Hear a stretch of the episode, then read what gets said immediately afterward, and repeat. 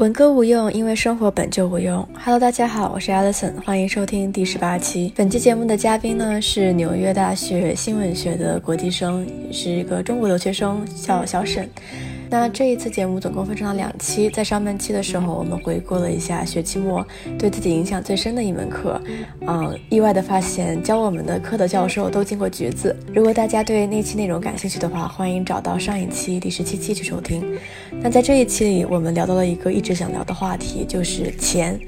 留学生群体的阶级差异其实比大家想象中的要大得多，而钱这个问题，尤其是在纽约和加州这两个留学生群体里面，似乎是一个很尴尬的不可谈的东西。我个人非常非常喜欢这一期的内容，因为我们两个人都有着一些非主流的金钱观，聊的过程中也算是非常的坦诚相待了。如果大家感兴趣的话，请继续听下去吧。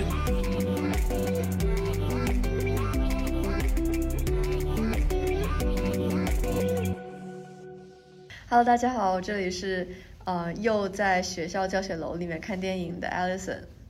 啊，大家好，这里是呃又又又又又在跑各种部门的沈思雨，是就是 SSN 这种部对门。，我已经跑了一个月了，可以，是讲完 Peace and Love 之后，是，开始聊聊现实的钱的问题。确实，哎呦，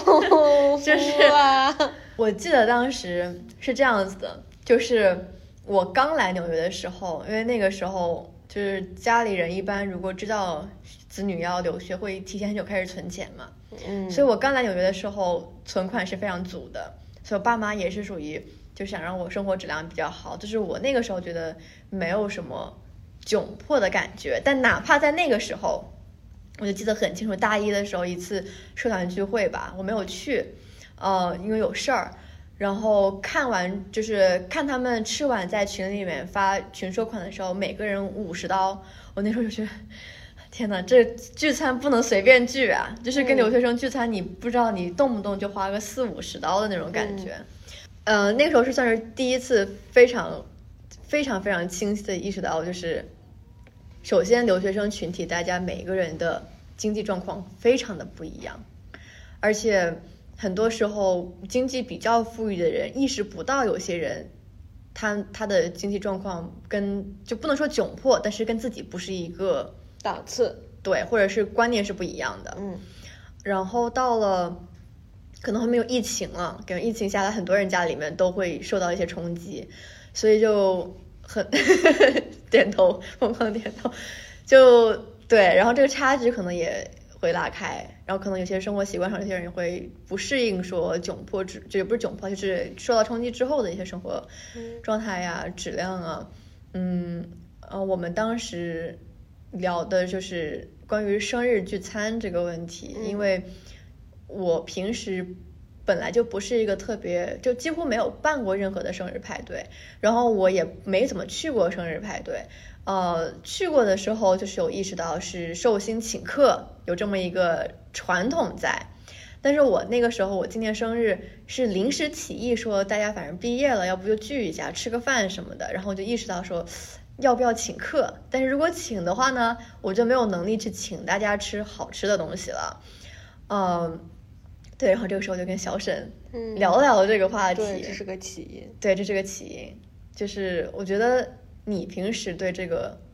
有什么，就是生活上有什么嗯，观察到的？我感觉说钱就是总体来说，就是钱的话，如果不光是生日的话，嗯，因为就我感觉这个跟每个家里面就是从小给你培养的金钱观念也有一定影响，我觉得有很大影响。嗯就我们家呢，就是首先我觉得我要承认我们家一个非常非常不好的，就是在钱上面非常不好的一点，就是我们家其实一直都在过一个高于我们家经济能力的生活。也不能说真的高于，嗯就比如说，如果我爸妈只有赚一百块钱的能力，然后在外人看来，其实我们过的是二百块钱能赚二百块钱人过的生活，至少在外人看来是这样的。就比如说我，我记得我小时候，我妈跟我说，我小的时候我们家经济状况其实很一般，但是我完全没有感觉，嗯甚至我觉得我们家过得非常好，富得流油，因为我们家我就是从我那个上小学的小小的我的眼睛里面看出来的就是我们家，我只要回家吃饭，我们家每一天吃的都是四菜一汤，有肉有鱼的水准。然后我因为我小学是寄宿嘛，寄宿学校呢有一个非常神奇的点，就是前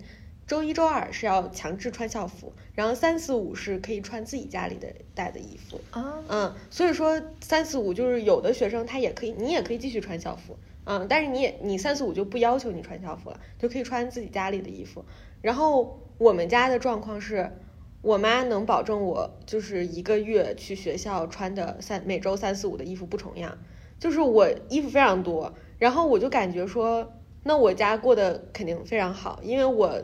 肉眼可及，我周围的小朋友们不是这样的，嗯他们的衣服是重样的。我长大了之后，我妈跟我回忆我小时候的那一段时间，其实我们家的经济状况也不能说不是很乐观，肯定比起很多人来说非常好，嗯但是不是我想象的那种乐观水准。然后我的衣服其实也没有说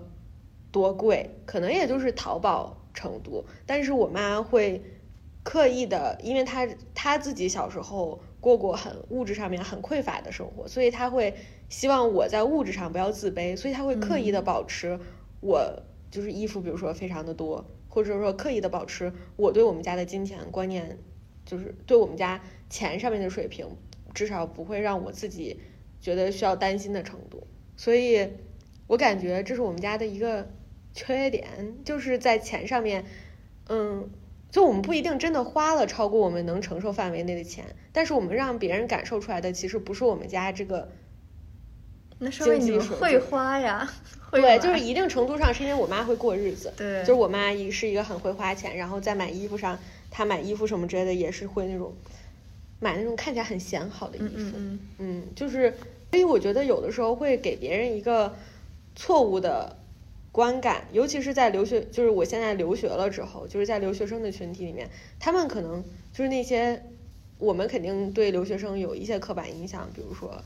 每天背着个奢侈品包包，然后穿着香奈儿、背着 LV 的那种人，其实，在我们学校真的也是一抓一大把，嗯，但是。嗯，我其实我们家的经济状况一定不属于那一个档次，但是我可能，就我我包括我妈给我买的衣服呀，或者说我从小到大的那个生活感觉营造出来的观感，可能是会让那些背着 LV 的同学觉得说我可能是他们的一员的那种感觉，但其实这一定程度上并不好，就就是我并不想让别人感觉出来一种跟我生活本身不匹配的一个状态，你需要刻意的控制，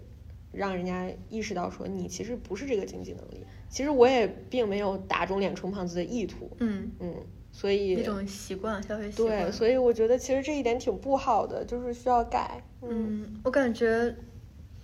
我不知道你的感受是什么，但是我现在一直拿不清，就是。因为我们当时想讲这个话题，其中一点就是说，钱这个事情到底要不要，或者能不能，或者怎么样能够摆在台面上去说。嗯呃，然后我现在呢一直搞不清，就是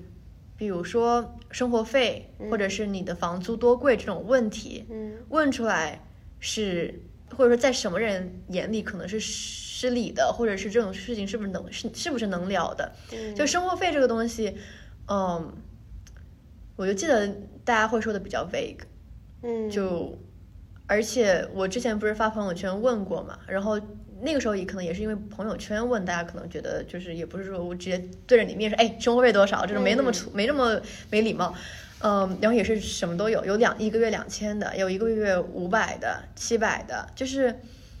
当然也有就是那些稍微少一点的，有他们自己的原因，就比如说跟跟人会有呃 partner split 呀、就是嗯或者有亲人在这边，或者是收点钱之类的。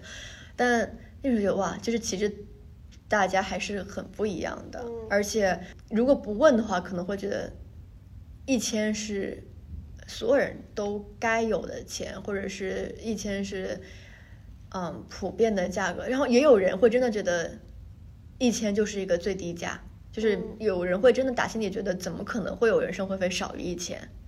就觉得这种东西就有给我一种大家并不会去摆在台面上说。嗯。的这么一种，然后包括房租也是，除了好朋友会可能就明码给你报个价，让你推荐一下来不来这边住，很多人都会比较就是遮遮掩掩，不愿意说的很清楚，就不知道你的感受或者是，我对房租这个事情是比较直接的，嗯。但是我在生活费上面，因为我知道大家都会给一个非常 vague 的嗯。range，、对，所以我不会问的很清楚，嗯就我也不会很直接的问。然后如果好朋友问我了，我会比较直接的回答我自己。但是如果别人没有问我，只是我们恰巧聊到的话，我也会给一个比较 vague 的对对，我也是，这是我一个，我感觉是我的社交礼仪。我我也 觉得，我觉得生活费这一点我也不会说的很清楚，因为就是怕失礼，你说多了说少了都有可能会有一点失礼。。对，然后房租这个事情，我也是，就所有问过我的人都知道，我现在的房租就是马上要搬家的房租多少。就我觉得这是一个市面上的一个就是公开、半公开信息。嗯，我觉得就是在房租的这个问题上面，其实我房子一旦租定下来了，然后别人问我房租多少钱，我会非常准确的告诉他我的房租大概是这个价钱。但是，嗯、我觉得在房租上面比较难以启齿的阶段，其实是在找室友的时候，就是比如说嗯。你跟你的室友，你们。因为你在纽约，大部分的状况，就算就是我也知道很多就是家里经济条件非常好的，可以完全负担得起，比如说住在 OMS，就是纽约最好的租赁楼的，让他一个人独享一居室的这种家里的经济状况，我也认识这样的人，但是他们也其实有的时候倾向于跟别人一起住，因为他们就是想有个伴儿，对。所以他们可能比如说租一个两居室，然后大家就各住各的，就是也是非常能接受嘛。然后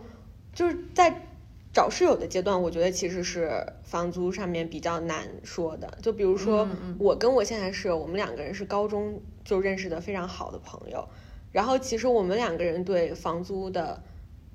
呃，就是在租房阶段对于房租的 range 是不一样的。他的想法可能是人均三千以内，他就可以接受。我的想法是我希望就是人均在两千两，就是这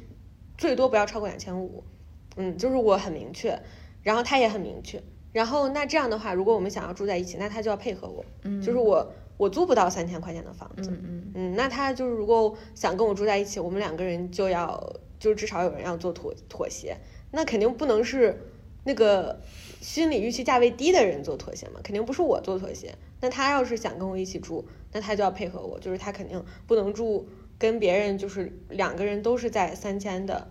嗯那个 range 的房子，嗯，但是你我觉得一旦租定了，然后你周围的朋友问，你就我觉得就没什么不不好说的。我觉得我非常有有同感，因为我现在也是前段时间在找那个杜克那边的房子，嗯然后也是大家会先报一个预期，嗯 结果感觉谈下来的普遍要比自己预期要稍微高那么一点点。Yes，对，呃，然后就是我那个时候还会说，就因为那个确实超了有大概三百两三百刀的一个预期，我说你能不能住大的房间，我住嗯小房间，嗯我你就是你多付一百两百，这样。是是这样，就是本身这就是市场嘛，就是你嗯住大的房间，比如说你住主卧，你肯定付的钱就要比住次卧的人多一些嘛。就我甚至会希望他去挑一个就是主卧分主次分嗯明的，但是好像也没有怎么挑到，虽然哦是哥可能就是 A A 了。嗯。但就那个时候我就觉得，哎，这种话如果这样摆出来说，就我当然没有觉得丢脸，但是我会觉得，哎，会不会有人觉得这种事情，你就这么明白明摆的说，我没钱，我要住便宜的房子，嗯，这种事情感觉可能还是会有些人觉得有点难以启齿。对，我觉得很多人都会觉得非常丢脸，因为我感觉就是大家你不光是不留学的人，对于中国留学生有 stereotype，我们自己对自己也有嗯 stereotype，、就非常下意识到 assume 了，就是出来留学的人家境其实应该都还不错，嗯，然后事实意义上确实也都还不错。就是如果你真说的话，就是你肯定远超国内很多家庭的嗯经济水平，不管你是在留学留学生这个圈子里，你的经济水平处在一个什么位置，所以说你你你就很害怕，就是说，如果我说我只能接受住，嗯，十块钱的房子，就是随便说一个数啊，然后那个那些住一百块钱房子的人会觉得。我们家很穷，会看不起我什么之类。但是我觉得租房子这件事情上，我不明白为什么，就是你对于租房房租这个价位的定义和你家的经济状况这么直接的挂钩，就是在我眼里说肯定挂钩。就是我们家肯定付不起，说我一个人独享一居室的那个价价钱，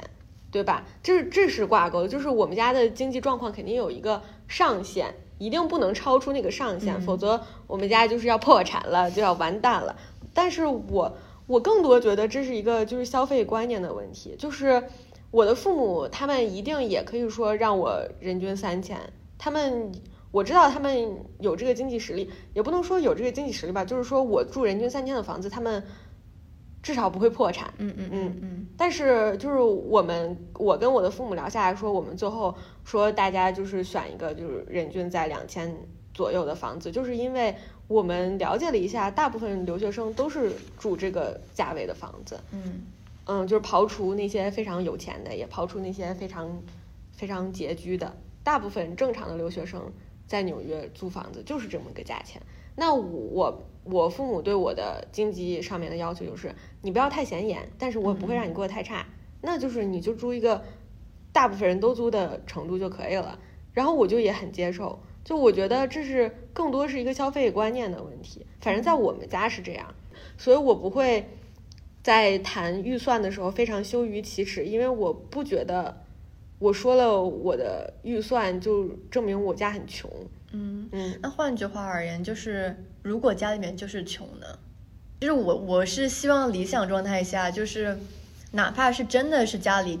就是打死了也拿不出三千刀的这种人，嗯，也可以。很自然而然的说出这种条件，然后包括往往远了说，就甚至是聚餐，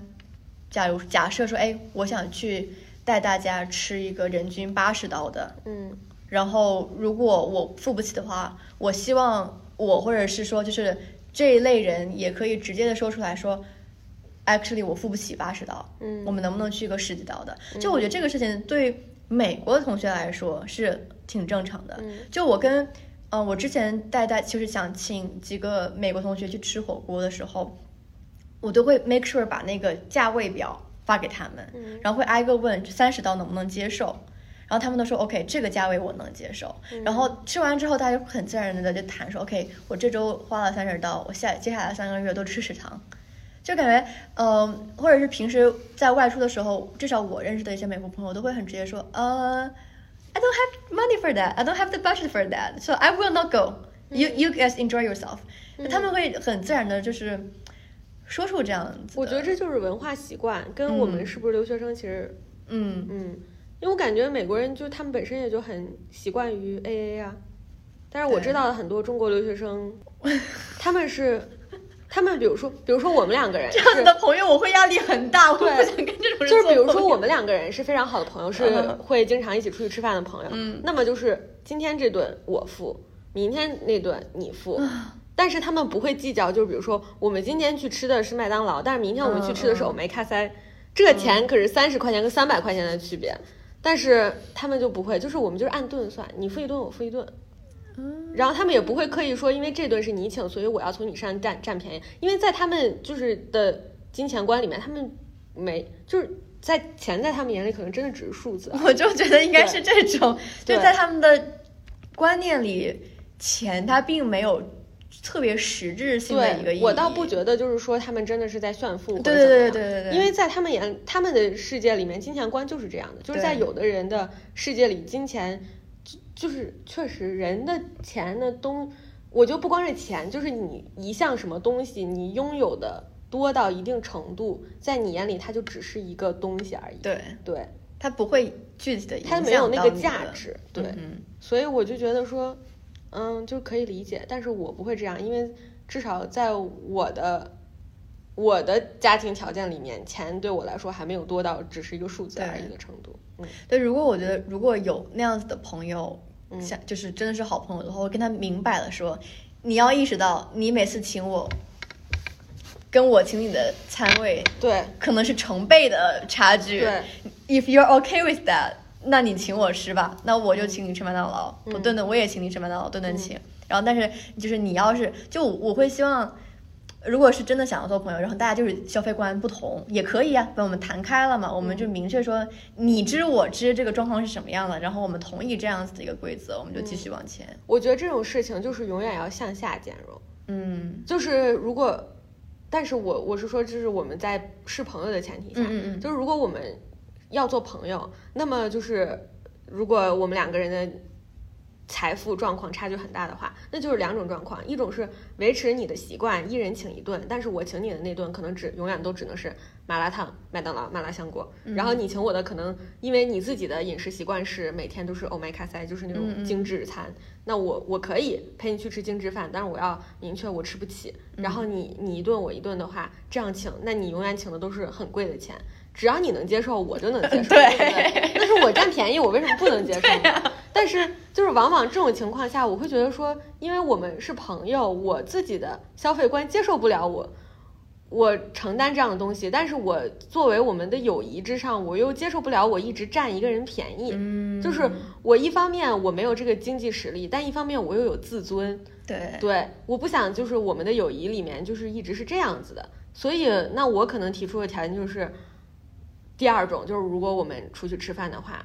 那我们可能永远都只能吃麻辣烫，然后我们 A A，我们永远都 A A，但是你只要跟我出去吃饭，你就是只能吃麻辣烫。嗯如果你想吃那种精致好饭，那你就去找那个跟你消费观一样的别的朋友去吃，我陪不了去你去吃这就世界上也不是只有三百块钱的东西才好吃嘛，对。就是也有好吃的、如便宜的果你想。体验米其林餐厅，我体验不了，你去找跟能体验的人嗯去体验。但是我作为你的朋友，我又不愿意说永远占你便宜。我希望我们 A A，但我又没有那个经济实力。那我们只要出来吃饭，我们就吃，嗯，必胜客，就嗯吃肯德基、麦当劳。嗯，我觉得这样也可以。就是嗯就是你一定反正要有一个 commitment。如果我们的经济状况差距非常大的话，而且我觉得这一定是，包括我不知我不知道我们俩这种，我觉得我们俩消费观是比较接近的，就是关于谈钱这件事情。但是我不知道我们两个是不是主流的。就我会觉得朋友这种事情是要是要谈的，就尤其是有这种差距、有这种差异的情况之下，他就是需要你去双方去沟通，然后不然的话，两个人可能心里面都会有点不舒服。嗯，而且我觉得很多时候，就是我周围的朋友，我们每个月，虽然我不清楚大家具体生活费是多少，嗯但是我能感觉到预算差不多。就是我嗯跟，尤其是我室友呀、什么之类，我们就是住在一起的这些人，我能感受到说，大家预家里每个月给的生活费数字应该不会超出四五百块钱的 variation，、嗯。对，但是我能明显感觉到大家的消费习惯非常的不一样。嗯然后我我能感受到谁是在打肿脸充胖子，然后呢谁是就是有多少就是实际就是多少。我觉得既然你都是一个那种打肿脸充胖子的消费习惯的话，那你肯定也不希望我戳破你这个，呃，嗯，哦，那确实，所以我就会选择也不跟他们谈钱。就如果他们不谈，我也不会谈钱，因为嗯他们是，嗯，就是我知道我有的朋友是这种习惯的，所以，嗯，我不会谈。然后比如说我们出去吃了一一顿很贵的饭，比如说今天去吃的这个餐厅人均要一百块钱，那我我选择去吃，因为我的消费观是这样的。我肯定是因为我现在有这个钱，我才去吃。嗯嗯嗯但是我知道有的人可能没这个钱，但是他还去吃，就是因为他有点儿打肿脸充胖的这种消费习惯。那只要他不提，不主动提出来说我们不去吃，然后他我邀请他了，他答应了，那我就当他默认他有。反正到最后我们肯定是会 A 钱、a 钱就是你把你钱给我就行，我不管就是别的东西，我也不会具体的问，就是我不会嗯。同情心泛滥去关心这个。那如果在那种情况下，那个付不起钱的朋友说：“那我这顿我不去了呢？”你会或者说你会希望他能够这样说出来吗？就是我觉得我我甚至不会做预设，我就是出于我们的友谊，我这顿就是我吃饭，我想跟你一起吃，所以我问你，但是我会告诉你这个餐厅是什么餐厅，嗯。呃，你去不去就是由你，你要说去了，我就默认你能付，你不去你就不去，我也不会觉得是你付不起，我也不需要你告诉我说我付不起，我我只需要告诉，只需要你告诉我去不去就行。就是我觉得这是我出于对他们的尊重，然后这个尊重是建立在友谊之上，因为如果我们不是朋友的话，其实我 怎么说呢？就是我觉得我这个人吧，就是有的时候就会有点儿、有点儿、有点儿过于傲慢，过于盛气凌人，就是我可能会释放一些我看不起你这种，嗯，大眼说吧。对，就是我看不起你这种有点大众眼充胖子的生活作风的气息。嗯，在想就是假设大家就都是一帮人，也不是朋友啦，嗯然后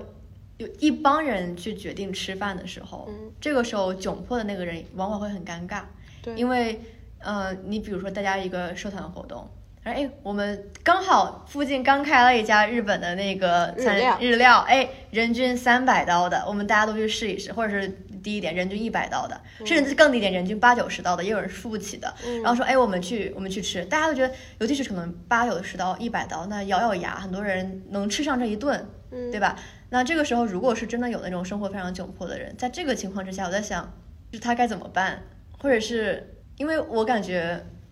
我感觉我身边，因为我知道有一些就是确实是比较窘嗯我迫，知道，对，就是因为大部分人其实是，就是虽然说我的生活费可能比如说比谁谁谁的低，但是如果你让我去吃一顿，一顿一个月你一顿，我怎么着我也可以吃，对吧？嗯，就是你你大不了就是在别的地方稍微省一点嘛，对吧？就是你说吃这一顿，我一般不会拒绝，就是如果超出我预算一些，只要不太过分，我会说我可以去吃，就是尝试一下也没有什么，对吧？但是我知道有的人他是真的就是拿不出来，就是真的不行，就是这种的时候就感觉，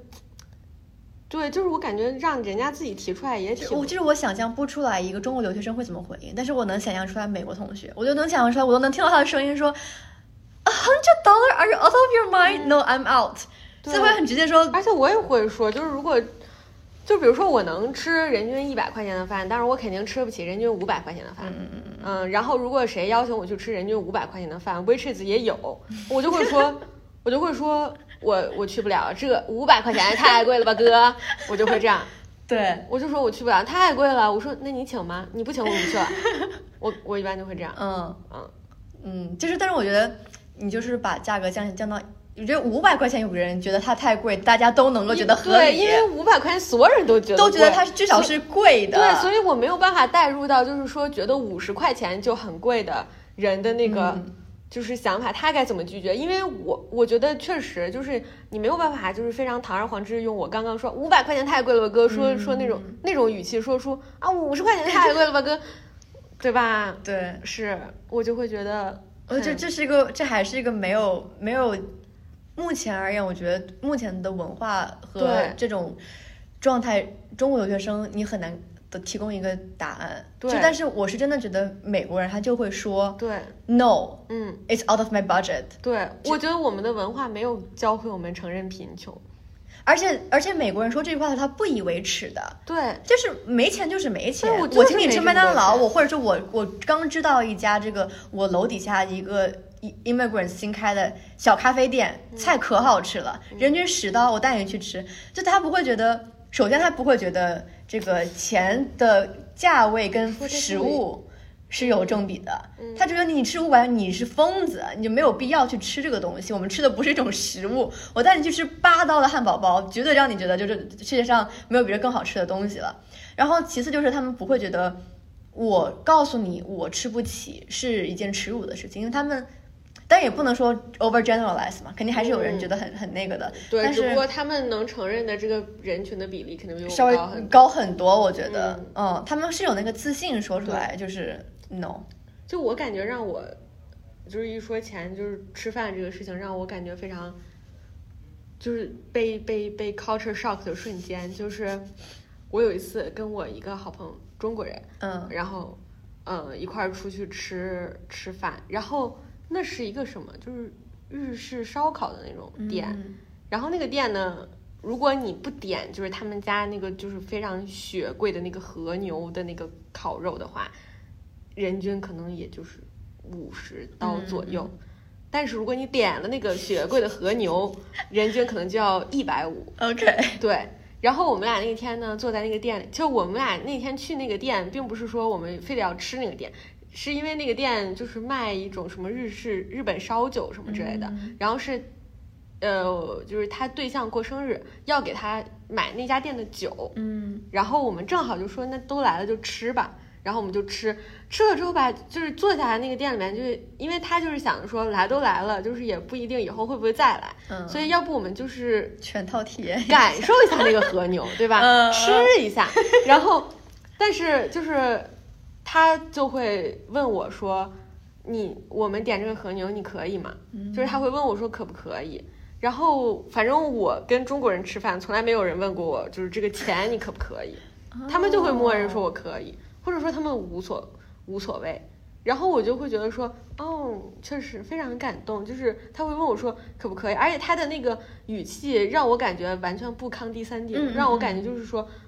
可不可以，如果不可以的，你说不可以的话，我也不会说什么，我们就不吃。嗯嗯，他就是那种感受。然后我当时我就觉得说非常的感动，虽然虽然我可以，就是嗯 我懂我懂，就是虽然我们最后还是吃、嗯吃了，然后确实也可以，但是他会就是在点之前会非常认真的问我这个问题，因为他把这个纳入到了一个需要考虑的选项里面。我觉得很多中国人是不会把这个而且我觉得中国留学生的这个现象格外严重。对就是我回国的时候认识一些国内的朋友，嗯大家如果要去一个比较偏贵的餐厅，点酒，因为因为一般点酒就会上百嘛，这个时候就会问我我点一杯酒，我能不能 share？还是说你想让我自己单单点，我就自己单付？对大家会会会聊，尤其是就是可能国内你很少。首先，国内大家聚餐就不太会像留学生一样，就一下就就是七百人民币的这种东西。就是你可能去一个呃稍微小资点餐厅，但是一看一旦开始点酒了，嗯。大家就会开始问 O 不 OK，对能不能付？而且我周围大部分就是国内的朋友，如果出出去外面吃饭，然后点点酒的话，就会自己付自己己的酒钱。对对嗯，而且我觉得还有一点，我的猜测是因为可能像你说留学生能来到美国都不会是特别穷的人，嗯但是他们的经济状况可能在国内真的算是不错了，但是来到美国，就是来到纽约，可能就是这个差距会拉开。对就他可能已经习惯了国内的中上的生活水平，他的思维方式还是在那个水平，自尊也在那个水平，但一来到纽约，会瞬间发现，那个中上的水平在纽约可能就只能吃得起快餐。对，嗯，就跟你就我感觉就跟你在就是上学一样嘛，就是你你在一个普通很普通的学校里面，你天天考第一名，但是把你扔到北大去，然后你确实最后上了北大，你去北大的时候，你就会发现你啊，你学习就是比你聪明的人多的是，你在那个环境里面，你可能就是倒倒一倒二，对对吧？就是我感觉钱是一样的，就是你在国内那个那个环境里面，你肯定会比很多人经济上很好很多。对就是我之前有一个朋友跟我分享一个数据，说如果你是中国留学生，全全款负担上就是没有任何贷款，嗯嗯，呃，也没有就是任何助学金来 NYU 上学的中国留学生，你的家庭的财富状况应该是中国家庭财富状况前百分之三。嗯，对，所以你就你很有钱，就但是你到了纽约之后，你就是你就是在那个前百分之三的那个那一群人里面，你可能是后百分之五十，后百分之七十，嗯那。就是你肯定就会不平衡，因为你以前在国内过的是前百分之三的生活，然后你到这个圈子里面，你那个百分之三变成了百分之百，就是那个那个饼，就是是个新的饼，然后你在那个饼里面可能就就是过得比较惨的那个，然后你就会很不平衡。而且我觉得疫情，我感觉呃你现在可能不知道。就是我们可能现在不知道，但是我觉得疫情应该是影响了很多人的家庭的。嗯、是我，因为我爸，这我觉得这应该没什么不能说，因为我爸是自己开公司的，嗯所以，而且他是就是广告类的公司嘛，然后像疫情期间，可能很多策展那种的活动，可能就大型的策展类的活动，肯定就开不了嘛，嗯因为就是人群聚集啥的嘛，所以肯定。就我爸会跟我说，就是经济上会受很多影响，嗯就是公司收入上面这种，嗯因为他自己当老板就要自己操心这些东西，然后他就会说会有很大影响。但是因为我们家就是 again 就是是一个不希望让我操心嗯经济状况的这种感觉，所以他们也不会说太多，但是会说会有影响。而且因为我现在也大了，就是钱的事儿，他们也会慢慢跟我多说一点。就是只他们只会让我正确的认识到自己家里的位置，嗯嗯嗯我我爸会给我传递出来一个信息，就是确实因为疫情收入上受到了影响，但还没有影响到要影响我的生活的嗯程度，所以我在纽约这边的生活，我没有感受到很大的改变。这个话题可能要扯一会儿，但是嗯还行，扯还行。，那分成两期算了，征服。对，看一下，嗯就你会就是会有带有一定的负罪感吗？就你比如说，像可能你爸说的，就是家里的状况受到了一定影响，但是没有影响到你的生活。其实他的 im implied 就是说，他们自己那边生活可以拮据一点，稍微拮据一点之后，你这边的生活水平就能够保持一致。就也不是说他们生活就一定要穷到一天饭都吃不上，就是说可能他们的购物欲要稍微收敛一点，然后把你的生活费就是给你补齐。感觉我身边还有蛮多就是，尤其是读法律的，嗯就是这个心里的这个感觉会比较冲突。首先是你知道你自己，如果你一路能够走下来，你当了律师之后，这个钱不会愁，回报率比较高你的回报率是高的。但是另一方面，就是这条路还是有 risk 的，而且这个投入太大了。三年法学院的学费太高了，就很多人本来有存款的，嗯研究生这三年就是存没有办法用存款去付了，就身边有一些这种学法的学生，或者是学一些比较学费比较贵的高昂的留学生，会心里有负担。反正就是我们就是如果家庭这个事情的话，我能很清晰的感受到，就比如说这几年，因为我们家就是对于买衣服上面其实消费其实是比较高的，就是可能我周围的大部分朋友就是家里经济条件状况跟我差不多的朋友，可能说。嗯，我很多朋友很喜欢用淘宝，然后呢，可能一件衣服可能一二百人民币这样子。但是我们家买衣服的就是消费观念，就是说我要买的精，就我不见得要买很多件衣服，但是我每件衣服品质要很好。嗯然后可能我妈每一件给我买的衣服，基本上就是四位数起步，就是人民币啊。嗯那就是 which is 就是很大一笔开支，但是我能感受出来，就是我父母会这几年，就比如说疫情的影响，然后肯定家里收入会有影响，然后在买衣服上面他们会保持我衣服的买衣服跟以前一样的，不管是质量还是数量上面的标准，但是我能感受出我父母他们买的衣服明显就变少了。嗯嗯，就是这几年买新衣服的数量明显就少了。可能一方面是就是我妈这几年生病了，然后她在家里就也不常出门，可能也不需要就是说买很多很多衣服，因为她以前经常出门。嗯，但是我觉得更多是经济上面的，就是有影响，但是我不会让自己有很，就是我不会有很大负罪感，因为我感觉，就我爸妈给我灌输的理念就是，既然我们没有跟你提说你要省钱，你要紧紧裤腰带花，没有这么严肃的跟你提，就是因为我们能还能承受。然后我也知道我父母的性格是绝对不会是那种牺牲小我成就嗯子女的那种性格，他们一定不会让自己过得太差。就是你也相信他们，如果真的需要你省钱，他会跟你说。对，嗯，因为我很自信，如果我们家真的到需要非常省节省的地步的时候，我父母一定会跟我说，嗯他们不会说藏着掖着，就是每天在家都喝白粥了，然后打视频电话的时候还要说自己过得还可以。嗯，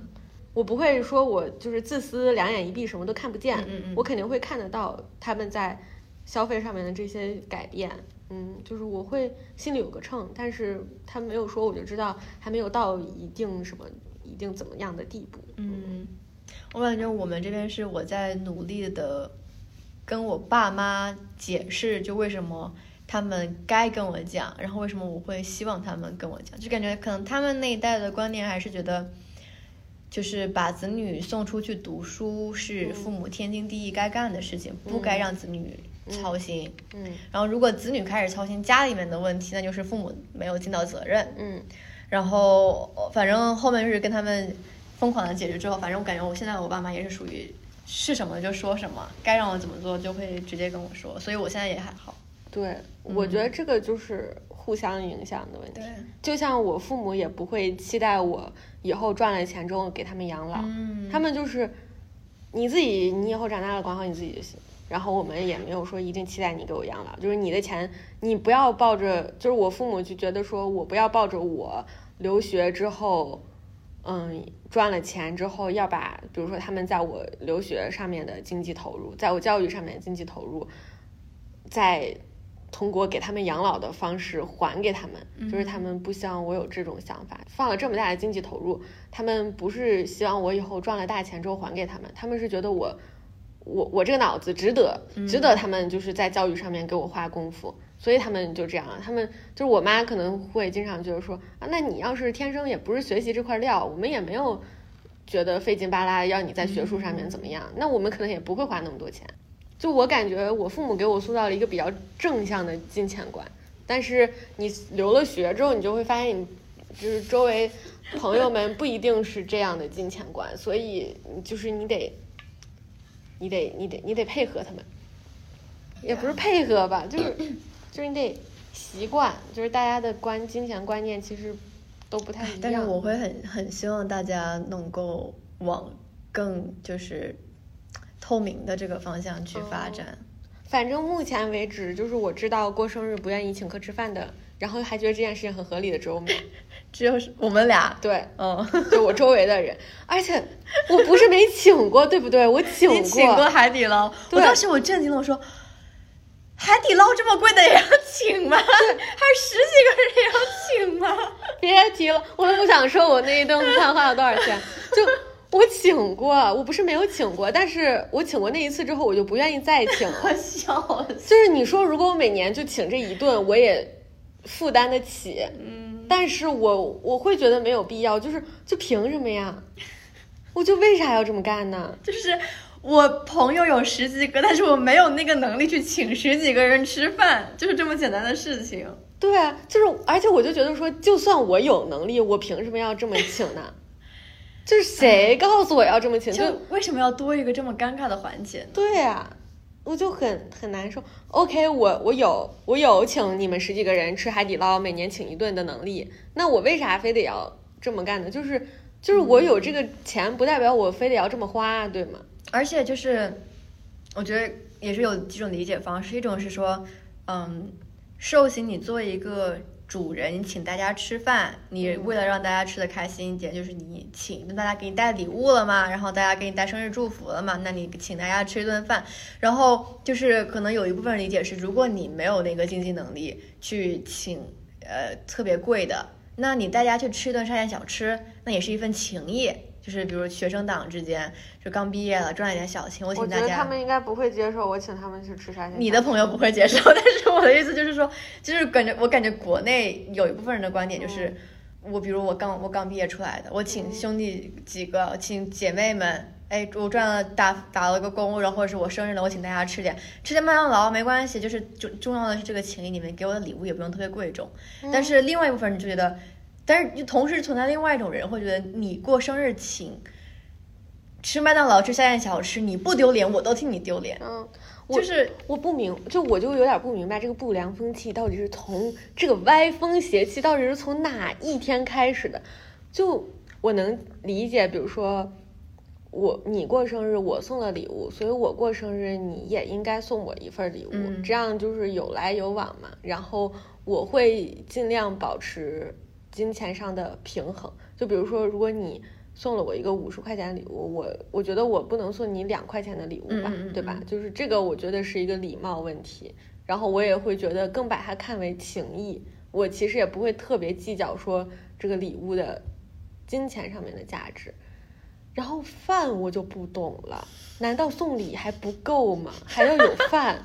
然后我能就我我。我现在突然理解了为什么每每顿都要，就是每每年过生日都要请客吃饭了。因为，比如说我那天请吃海底捞的那一桌人，半桌人上一次他们过生日的时候都请了我吃饭，嗯，然后那你说我不请他们吃一顿饭的话，是不是就等于说就有一个白嫖了金钱差，对吧？等于说我嫖了一份他的礼物或者怎么样，我就。所以这是个恶性循环，对，那就是恶性循环呀，对啊，就那不就跟就是我去年还送你的是一个手工什么贝壳串儿、手串儿，然后第二年送你的香奈儿，所以我就是从此以后只能香奈儿了。对，从此以后就是礼物就只能香奈儿起步了。那那这饭就是也一样啊，你不你要不请我，我也不用请你，对吧？而且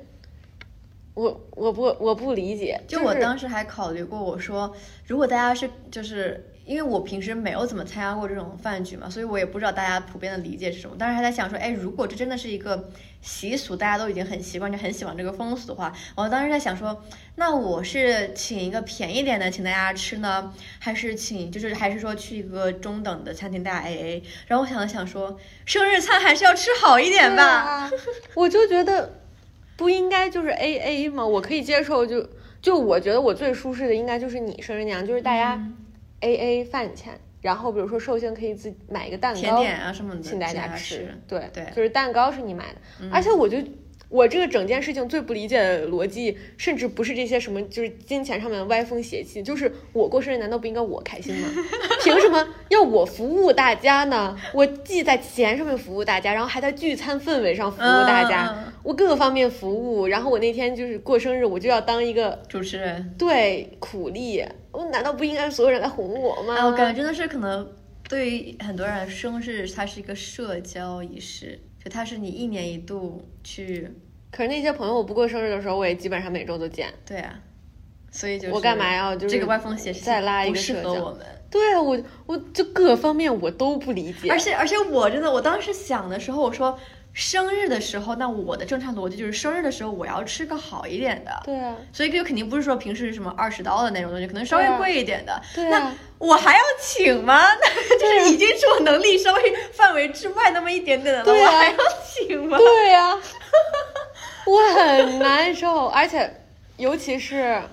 我觉得我的就是震惊，绝对就是远大于其他人，因为我在国内的时候。我的人生前十八年的每一个生日都是跟我父母一起过的，嗯、就我不跟朋友过生日，我就跟我爸妈过，因为我就觉得生日生日难道不应该就是跟生了你的人过吗？我就跟我爸妈过啊，然后然后十九岁那一年是因为我妈住院，我爸也在医院陪着，所以家里只有我一个人，然后我又不想自己一个人过生日，我就叫了我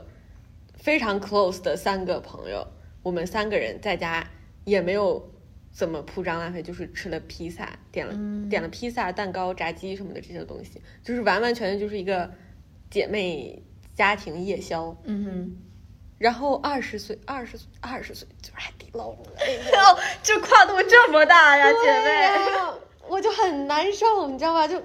就是我来了纽约之后，之后就是大家每次过生日，然后都叫我，然后我。嗯不熟的朋友，我基本上就没有去过。但是我很好的朋友，我肯定说不能说你叫我我不去，那我肯定就会去。那去了，他请全桌人吃饭，我肯定也是全桌之一。你不能说能不能我 AA？对啊，然后你们都把我请了一遍，然后到我过生日的时候，我说，我说我不我不请大家吃饭。哦天呐，好难受。就没事，就很难受。嗯。对吧？我就觉得啊，我感觉我逃过了一劫。我就觉得我是不是我不懂事儿啊？然后我又觉得我自己不是不懂事儿的人吧，我就只能说那我请一顿吧。而且就是这个事情在 在社交习惯上面我不理解，不是我的舒适区。但是我知道在我经济能力上面我能承受，嗯、所以我说我愿意承担一个这个。嗯、但是如果我经济能力上也不能承受啊，我就会直接说我不愿意请。嗯、那你们就也别送。嗯嗯嗯。我哦对。我本身是打算让所有人都不送，我也不请的，不送礼物，对，不送礼物，哦、那我就也不请了嘛，哦、就相当于就是打了一手平衡嘛，对吧？但让我骑虎难下的是，是 Messi，是那个小刘啊，这这这位同学，他巨早就给我买好了生日礼物，然后就给我了，然后关键是刘公子是一个有钱公子，OK，他给我送的生日礼物，我后来。跟我的室友，我们两个人在网上搜了一下，就是，就是不止海底捞一顿的钱，那肯定不止。嗯嗯、然后我就，我就说不行了，那就得请了，是不是？嗯、那我不能只请他一个吧，啊、所以我就算了，一桌都来吧。对，这个歪风邪，我生日这一场歪风邪气，追根溯源是要从他那儿，从他那儿说起。但你现在账还清了？对我，我明年绝对不过了。那你别人请你怎么办？请嘛，我就说，就是我过生日就是别送礼物，啊、我不要礼物，然后呢，你们也别给我过。好，撑死就是吹个吹个蜡烛，吃个蛋糕啊，我买可以。啊、对，请大家吃个蛋糕。对，嗯，然后饭就是饭我们不吃了，大家大家吃完饭了，过来吃蛋糕，哎，就是哎可以你们各自吃各自的，然后零点我们家集合吹吹蛋蛋糕吹蛋糕啊对，然后吹完蜡烛，对，然后吹完蜡烛之后，如果大家想留下来什么，就是狼人杀呀、阿瓦隆啊，哎，可以，我们就玩一玩，对吧？对然后那，就就就各回各家，就是没有其这他的，个点子好，对吧？我觉得可以。我顶多送你们一人一瓶可乐再，对啊或者什么甜点，嗯再多给你们吃点儿，，酒水畅饮，哎对我们家 对，这挺好的，我觉得不错，有道理是吧？啊，哦，那我觉得我真是逃过了一劫，因为我身边都没有那种，就是办礼物办的很奢侈的，然后我感觉他们也是，可能能看得出来，我不是会去去爱去聚众聚餐的这种，也没有人是邀请我去到那种 party，就可能要过就是单独单独过来见一面了。而且我很难受，就是我过生日的时候，我记得非常清楚，因为我阿玛总购物车里面常年就是有大概三百块钱的书，就可能各种各好几本书，嗯然后我就想着说，我我我我自己觉得过生日收礼物的理想状态就是我把我的这个购物车里面的书单 share 给大家，然后一人给我买一本，我这购物车就清空了，对吧？然后我这三百块，等于说我从我十个朋友那儿省了三百块钱，就是然后一个人就是给我买二十块钱的书，大家也不会有什么负担嘛，就挺好的。然后我不知道为什么大家都拒绝了这项提议，为什么？我就是这么干的呀。对吧？你知道你知道我生日怎么我干的吗？就我知道，给他们，我对，我知道。然后，然后我就就对，我就我就我当时看到你给我发，我就热泪盈眶。然后我就我我就想到我的朋友们，他们为什么呀？你知道，OK，而且我还我真的是我，就是我从大概去年前年开始练习这么一个要礼物的方式，我现在已经掌握了技能。就我有首先有一个 wish list，就我每次有点的什么东西，我就我就点进去。然后呢，我我还我还为了怕人家就是买重。我会我会分开截图，就是比如说给我男朋友是截前前五个，你五个里面选一个，然后另外一个人后五个里面选一个，然后你就再给你三个里面选一个。我好难受。哎呦，哎哎呦，真的他们拒绝的话术都很统一，他们就是觉得说。送就是给我二十块钱的礼物，他们他们自己觉得面子上过不去。我说我作为寿星，我都没有不开心，你有什么脸不开心？你有什么脸觉得你没有脸？对，就是，而且你有什么脸觉得你给我送那瓶一百五十块钱的香水，就一定比我这二十块钱的书更合我心意？对吧？对，我就想要那书，我我这辈子我就没有喷过十次以上的香水。我是香水如粪土，我是书如珍宝，你凭什么送我粪土？我真的很难受。然后，然后他们都还觉得说给我送的礼物特别特别的好哦，我我都没有好意思说，就是我有一个朋友。我过生日的时候，嗯，反正这个哥现在已经也不是我的朋友了。就是他，我那我过生日的时候，他给我送了一个钢笔，嗯然后我能看出来他用心了，嗯因为我最喜欢绿色，他给我配了一款绿色的墨水，然后他还在那个钢笔上面印了我的名字，就是我名字的缩写，嗯哼，然后我也知道那个钢笔的牌子应该也不便宜，但是咱们就是说我这辈子可能都用不上那个钢笔吧？真的好你为什么？如果如果你你你为什么不给我买那二十块钱的书？然后 OK OK，就是你有那二百块钱，那你为什么不能就是给我买给我10五本 对，不行吗？我就很难受。对呀、就是我的是我的 wish list，你为什么拒绝了给我买我想要的东西？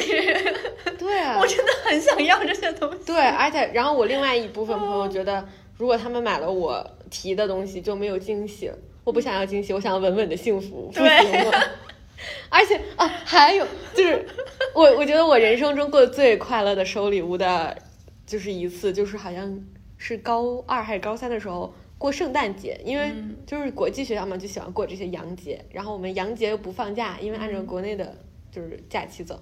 然后圣诞节的时候。那个大家就是带礼物，然后能送拿到班里，然后给自己的好朋友。然后我那一次，就是我不知道为什么大家对洋节呢，可能就会负担小一点，然后呢，礼物也都会便宜很多。然后呢，我就说我想要那个，嗯，每个人就是帮我清空我购物车里的书，一人清一本。那是唯一一次大家都同意了。然后我那天来学校的时候，我那个课桌，因为那个位子里面就是课斗，不是 空间很小嘛，就是也装不下。然后我课桌上就弄这么高的书。然后之后我们那个不是就是国际学校，就是跑班上课嘛。然后每一个来跑班上课的人都特别羡慕我，然后他们都说啊，你怎么大家都知道你喜欢什么？然后我就会跟他们特别骄傲说啊，是我提的，你看他会给我买的这些书。然后我就很开心，我那一次特别开心，我都能感受得到。对，然后就是就是那个桌就震落了非常高的一张书，然后这把我购物车全都清空了，我就很开心。然后我觉得为什么不能每次都这样？为什么不能让我开心？对啊，那为什么不能每次都这样？就很无语。真的，要不就是以后大家直接转账也可以，一人转二十，我自己去买也不是不行。嗯，我真的觉得公开 wish list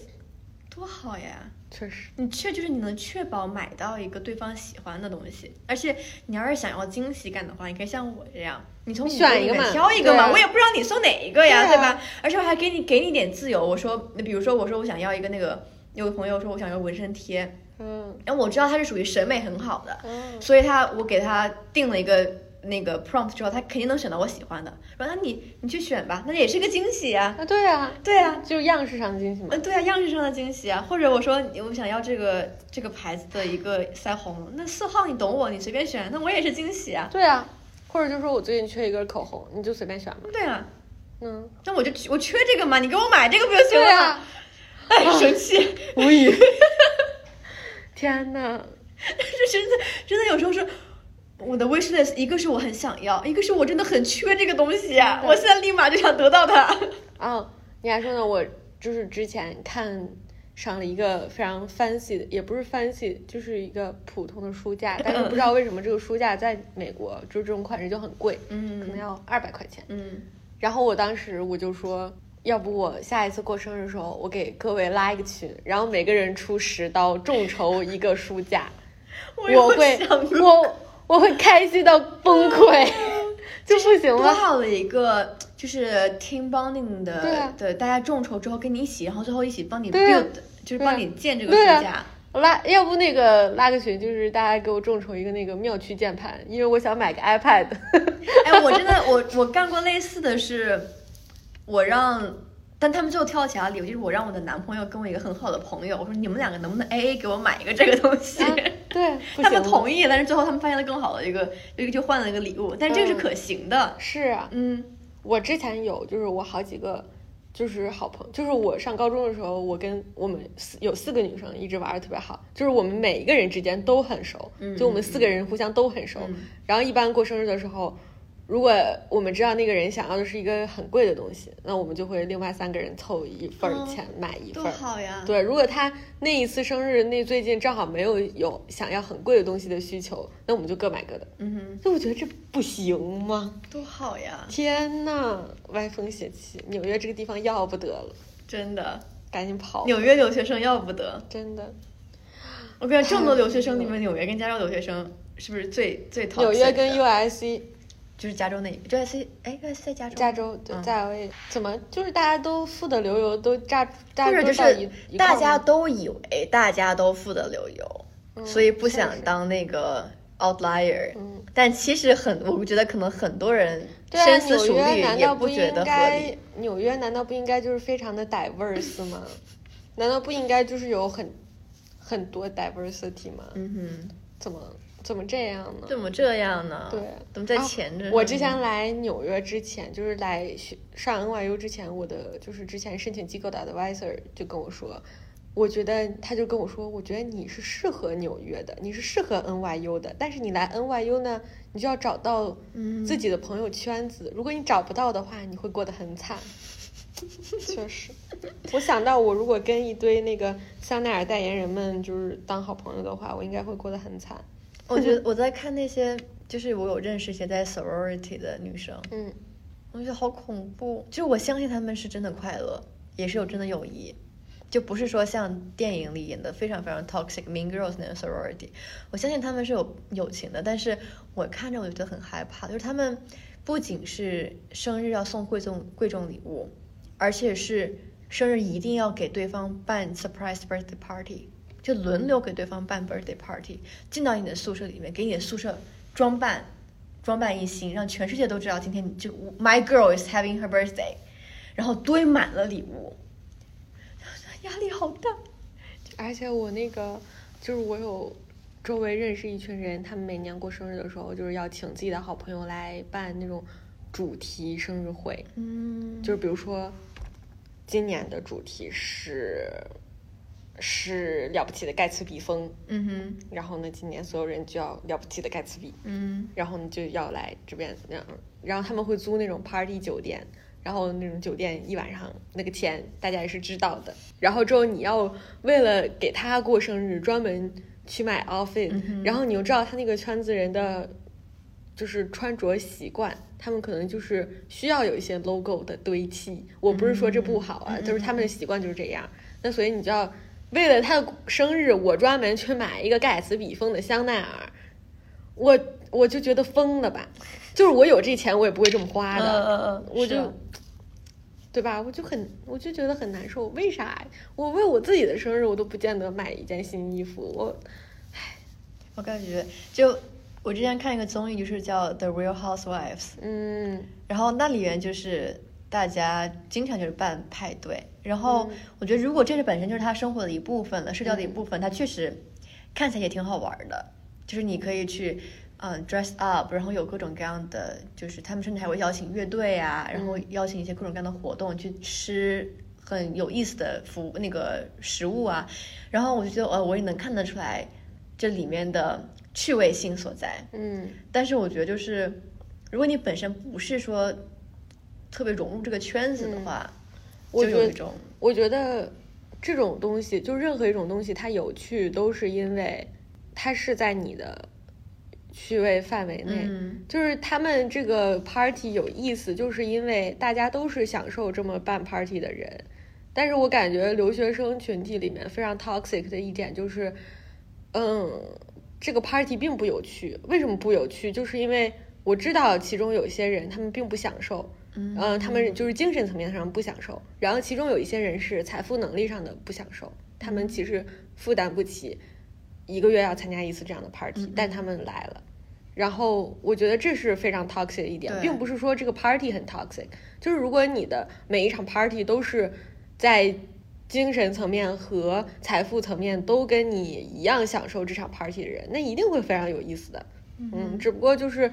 就是咱留学生群体吧，就是那种打肿脸充胖的人太多了，然后浑水摸鱼的太多了，所以以至于我去参加每一场 party 都不让人不开心。嗯嗯，就我也不是没有去参加过这种类型的 party，就是就是我自己在里面也能感受到不开心。一方面替我自己不开心，一方面就是替那些不开心的人也不开心，嗯嗯嗯，就会很难受。留学生，然后 plus 纽约留学生，重中之重，灾区里的重中之重确实，，miserable 啊！大家不快乐吗？大家为什么不快乐呢？大家为什么不想让自己，也不想让别人快乐呢？太奇怪了，我真的不理解。哦我觉得真的是万钱是万恶之源。嗯就是你想那种办 party，很多层面上也是一种，就是开心的人、不开心的人都跟钱有关，有有那么一点关系。对对，嗯是这样，就对，就是跟一切就是因为钱，而且我我真就是我不知道我们还有时间聊这个吗？我觉得既然要分成两期的话，你就聊吧。我觉得可以分成两期了。嗯，就是我我不知道就是该怎么跟好的朋友谈钱，就是我我可以谈，是因为我知道他不能谈，所以我不知道该怎么跟对方谈。嗯，嗯，就是你咋又出于对他友谊的尊重，又出于对他金钱观的尊重，然后还能跟他谈钱呢？就我觉得就没有办法两全。就有一有没有，就是他可以接受的一种谈钱的方式？就是不谈钱。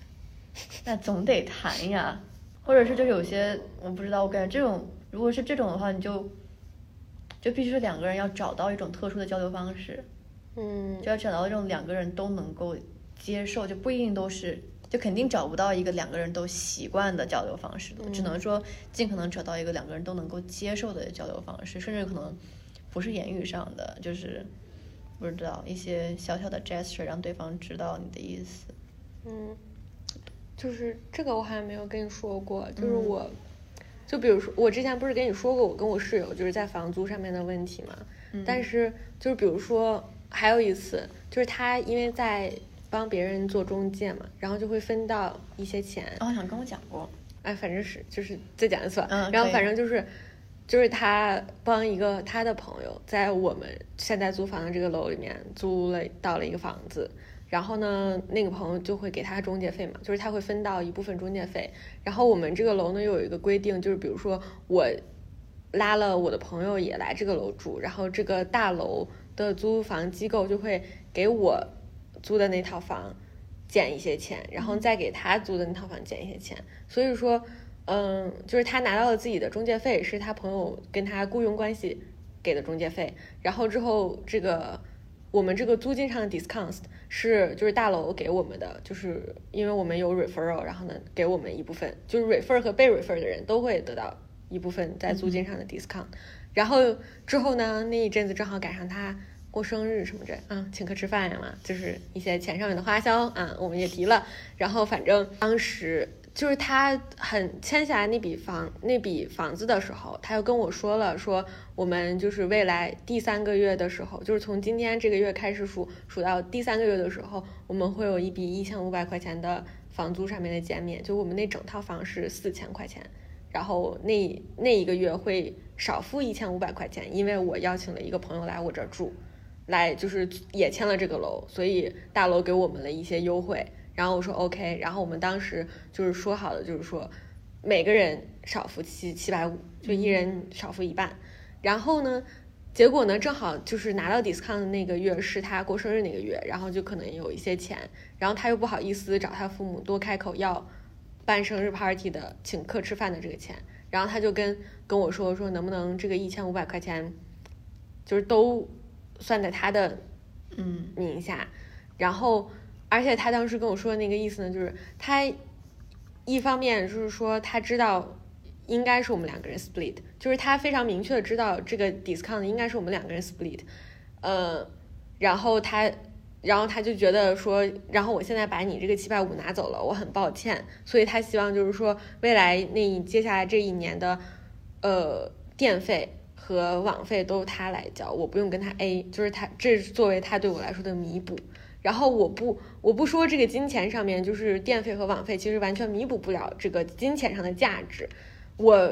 觉得就是从逻辑上也不就是从道理上来说，我就觉得就不应该这么补。就是钱这种事情就是一码归一码，嗯嗯，该分的就分，不该分的就不分。然后你，然后之后呢，你现在说你要给我就是。这个月你要拿走我这边的七百五十块钱，那我能接受的就是，既然你默认了我们这个 refer 就应该是我们两个人 split，那你拿走了，你这个月拿走我七百五十块钱，是因为你这个月手头拮据，那你以后就是不拮据的时候，你把这七百五十刀还给我，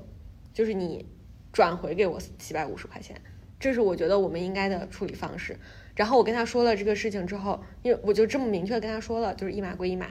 我不要你承担电费和网费。我就是，如果你手头上拮据的话，我可以就是把这七百五这个月给你，就相当于是我借给你的。嗯嗯，然后之后呢，他就不乐意了，因为他其实自己心里也非常明白，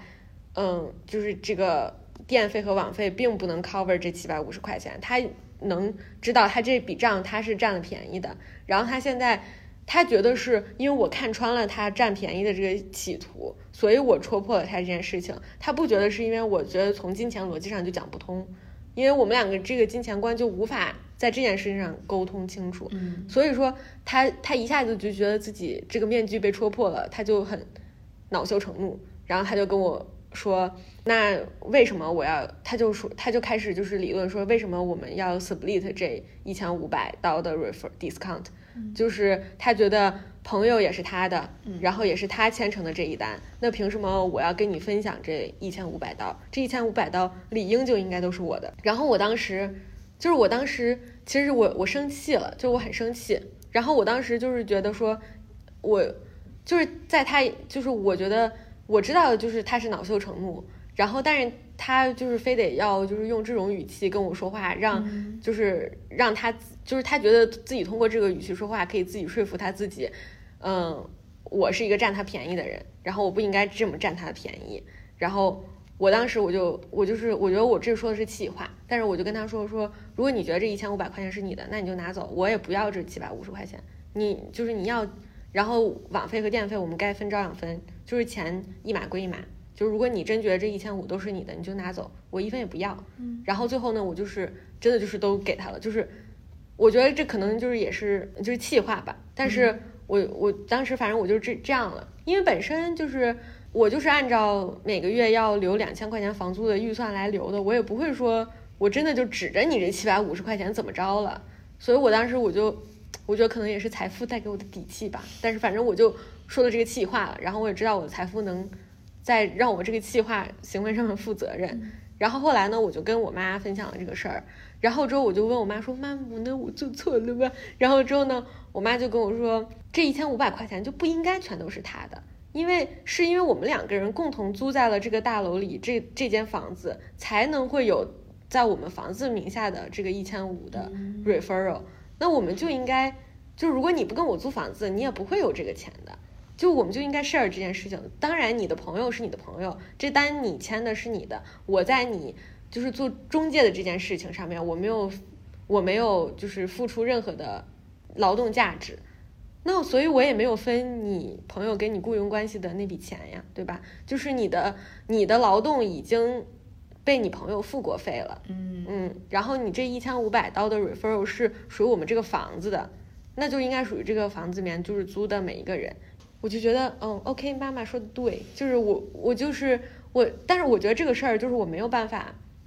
跟他讲清楚，就是我知道他理解，他他非常清楚的明白这一千五百刀是属于我们两个人的，是属于我们这间房子的，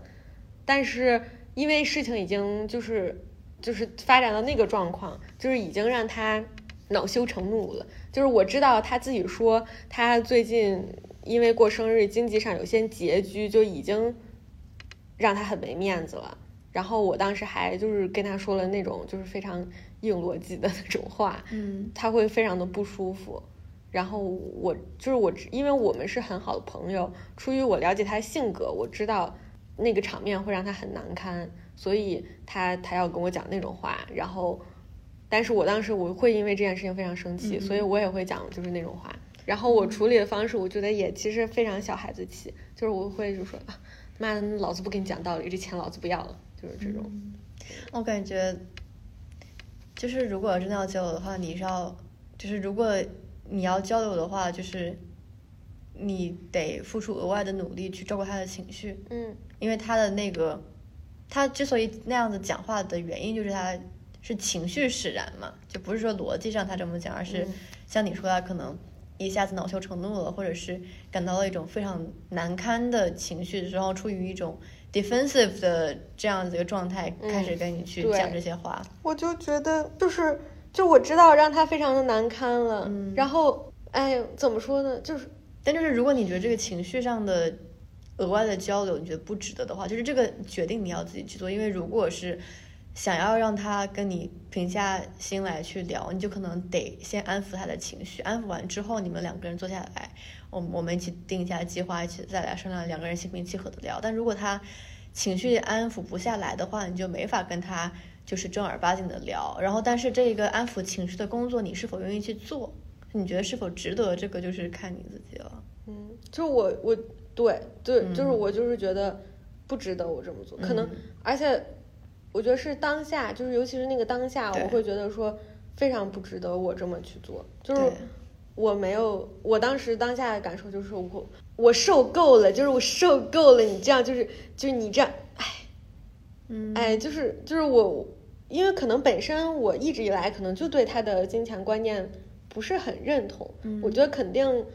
我我心里是有这个，就是本身就有这个不认同感的，只不过那个事情。让我就是肯定也一瞬间就是激激怒了我，对，就是肯定不只是他一个人有情绪，我也有情绪。然后我我当下的那个瞬间的反应就是说啊，我真受够了，就我我这我凭什么呀？就非就是搞得好像说我为了从你那儿扒拉七百五十块钱，我还得跟你掰扯这些东西。就是我本身图的也不是你这个钱，就是本身我也不是要图点什么东西。我就觉得我我为了拿到我应得的东西，然后我既要照顾你的情绪，然后我还要跟你掰扯道理，嗯，我觉得很难受。然后我当下呢，反正就是做了一个也比较不负责任的举动，就是嗯随便吧，就是你要觉得这一千五是你的，你就都给你吧。嗯，然后我说，那如果这，而且我当时说的话肯定比这个更过分，就是我应该大概呢，就是意思就是说，你要觉得这一千五百块钱是你的，就是都是你的，那你就都是你的吧。然后，而且我还跟他说，就是你干中介，你肯定不也不止这一单。我说，如果你以后还是要签，就是给你朋友、别的朋友签我们这个楼的房子，你要觉得都是你的话，这些因为 referral 就是签成一笔就有一笔嘛。嗯嗯然后我就说，如果你觉得都是你的话，以后你你每一笔一千五百块钱钱，你也不用跟我分，你不用跟我打招呼，我都不要。我就是我会说到这种份儿上，就是其实挺过分的，我知道，就是很，但是但是我当时我就我就会这么说，嗯，因为都有情绪嘛。对，嗯而且我会非常明确的表示出来说，就是我没图你的钱，你别跟我掰扯这些东西，可能还说了更过分的话吧。可能还有说，就是就是就是，我觉得明显就是就是我知道，就是明明是你在图我手里的钱，你难道不应该就是跟我说话语气好一点吗？然后你也没有，然后呢，然后之后你还要就是我明明没有就是想要让你恼羞成怒的意思，但是你是你自己就是在这方面自尊心非常的高，你自己在这方面破防线非常的低，嗯，然后你破防了，然后我要去照顾你，我觉得很难受，然后我当时我就没管，我不觉得在道理上我有错，但是作为朋友，我确实应该照顾他的情绪，但是我这个人吧，就是我会就是有的时候不照顾别人。而且是我主动选择的，就是我不是因为情商低没有意识到你情绪出了问题，就是我意识到了，但我主动选择我不，我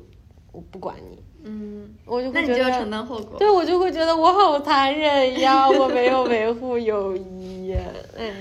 嗯，真的只有我在钱上就是跟别人发生过这种事情吗，我肯定不止。很难受，反正当时，我感觉我都担心到时候合租，有些东西也很，尤其是那种不是很熟，就是我觉得最尴尬的是，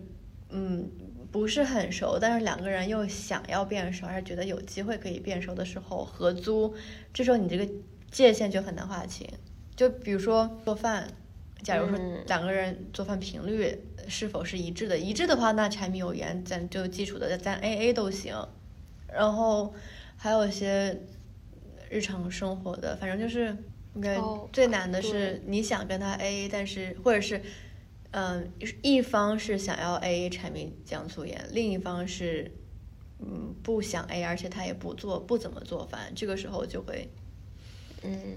而且我对，因为我跟我室友，就是我们俩在这个东西上其实也非常的反反常态，但是这个我们两个人都没有什么怨言。就是小小摩擦嘛，就是产品像素也差不到多少钱。对，这个我们是就是就这个是我们俩是达成共识的，就是嗯但是也不是说我们放在桌面上谈，就是只是说大家都双方都默认了，就接受了。就我们家就是一些基础设施，就比如说什么要买纸了呀，然后要换东西了呀，要就是就是任何需要网购的东西都是我买，然后任何买菜什么的都是他买，然后我们也不会 A 钱，就是他买他的，我买我的，然后之后但是我们都是混在一起用，只不过我们就是把这个钱分成了这样负责。其实就是可能你算的话，每个月可能有一些出入，但是不会很多。然后我们俩也都能承担，然后就不会算这个钱。我妈给我的就是留学心经，就是就是因为我妈其实因为我们这些朋友很多年了嘛，然后我妈也知道我室友是个什么样的人，嗯然后她就说就是这种东西上你不要跟人家计较，就是你不要拿你的那个观念去怎么样他，对，你就就是她就说就是这种东西上就是要学会得过且过一点，嗯。有点像有点像就是老夫老妻过日子，就是有一些东西叫睁一只眼闭一只眼，嗯嗯，然后我妈就说这种东西上你就是可以选择睁一只眼闭一只眼，就是因为它太日常了，然后其实钱数上也比较小，嗯嗯所以可能就算了。但是我很跟很多人说过，我们俩就是这个生活就是分钱的方式，然后我周围很多人都表示很惊讶，就是他们发现我们两个人完全不算，就是这些钱，因为大部分哦室友都是要算的嘛。但因为你们是朋友嘛，对，然后我们就对就会说啊，那我们就这样，就是也不会解释太多。嗯嗯嗯，哎，钱这种东西真的，一说能说一车，我真服了。是啊，哎，我觉得等我以后租房了，估计也有新话题可以聊了。可以，合租也是一个非常有趣的话题。是，唉，对。哎，你之前在上海也是住宿舍吗？